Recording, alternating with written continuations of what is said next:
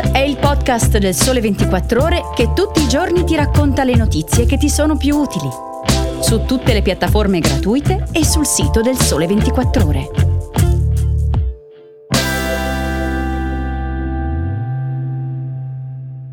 Buongiorno a tutti e bentornati per una nuova puntata di Start. Oggi è il 15 maggio 2023 e io sono Michela Finizio. Tre sono le notizie che ho deciso di approfondire con voi all'inizio di questa settimana. La prima, vacanze salate quest'estate 800 euro in più a famiglia, si legge nel titolo di apertura del Sole 24 ore in edicola. Poi veniamo al fisco, meno scontrini da conservare per il 7.30 e infine uno sguardo al fenomeno dei baby influencer. Dopo il caro energia, caro bollette e caro affitti, il nuovo capitolo dei rincari è quello delle vacanze. Un monitoraggio del Sole 24 ore ci racconta quanto costerà in più alle famiglie italiane l'estate 2023 rispetto a quella precedente. Gli aumenti sono tanti, dal viaggio all'alloggio fino all'ombrellone, un mix di aumenti che costerà in media 800 euro in più a famiglia per una settimana di vacanza in Italia, secondo Feder Consumatori. A spingere verso l'alto i prezzi è il cumulo di tre fattori, l'inflazione, la forte domanda in aumento dopo due anni di crisi del turismo e la speculazione che fa lievitare i listini. Per citare alcuni di questi rincari, partiamo dai viaggi in aereo. Secondo il portale lastminute.com, i voli nazionali sono cresciuti anno su anno tra il 31 e il 34%. Veniamo a una settimana di ferie. Rispetto al 2022 spenderà il 21% in più chi sceglie di concedersi una crociera, il 17% in più chi sceglie una località balneare e il 9% in più chi punta sulla montagna. Sale a 33 euro poi il costo medio di un ombrellone sdraio e lettino per una giornata in spiaggia, 2 euro in più rispetto alla media dello scorso anno, ma l'impatto più pesante dell'inflazione balneare sarà per chi è abituato ad affittare questi servizi per tutta la stagione che pagherà un terzo in più rispetto al 2022. Un'unica consolazione sulle tratte nazionali premia chi sceglie l'auto, un pieno di benzina costa il 9% in meno rispetto all'anno scorso.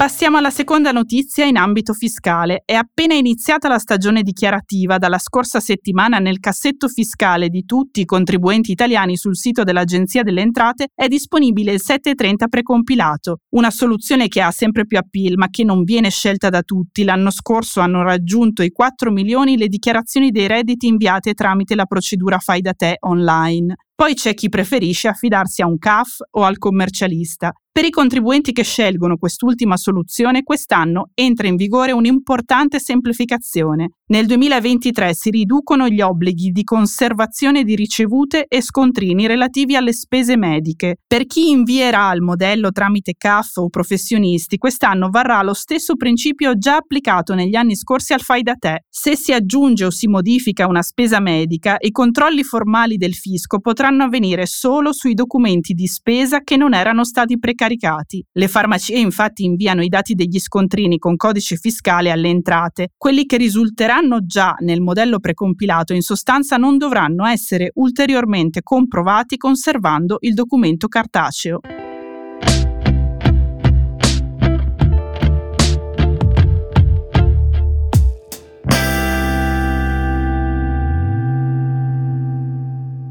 Veniamo all'ultima notizia di oggi. Vestiti all'ultima moda che scartano pacchi o giocano in piscine di hotel a 5 stelle sono i baby influencer, che sempre più spesso animano stories e reel su Instagram oppure video su TikTok. Diventano vere e proprie baby star grazie agli account dei loro genitori, magari influencer a loro volta, oppure addirittura tramite dei propri account personali, anche se l'accesso ai social network ai bambini piccoli sarebbe precluso fino ai 13 anni. Come raccontano le colleghe Marta Casadei e Valentina Maglione, quello dell'età minima di accesso alle piattaforme è solo uno dei tanti problemi legali che possono riguardare i bambini sui social. Per i piccoli testimonial che contribuiscono ai guadagni di mamma e papà, in Italia non ci sono tutele specifiche come in altri paesi, come la Francia, che ha addirittura messo nero su bianco l'obbligo di aprire conti correnti ad hoc e prevede il diritto all'oblio. Ma per tutelarli, per evitare future controversie, c'è un mosaico di normative ben consolidate di cui si parla negli articoli di oggi sul Sole 24 ore. C'è la legge che tutela il lavoro degli under 16 nella pubblicità e nello spettacolo, c'è il famoso GDPR, cioè il regolamento generale sulla protezione dei dati personali, ma più in generale ci sono le leggi sulle responsabilità genitoriali e quelle sulla tutela dell'immagine dei minori, che ad esempio dovrebbero essere menzionati nei contratti ma spesso non lo sono. Le norme ci sono, insomma, ma non vengono applicate, basta pensare alle firme dei genitori sui contratti da firmare. Per legge non basta che la madre informi il padre o viceversa. Per evitare di finire in tribunale, come già spesso accade, servirebbe la sigla di entrambe.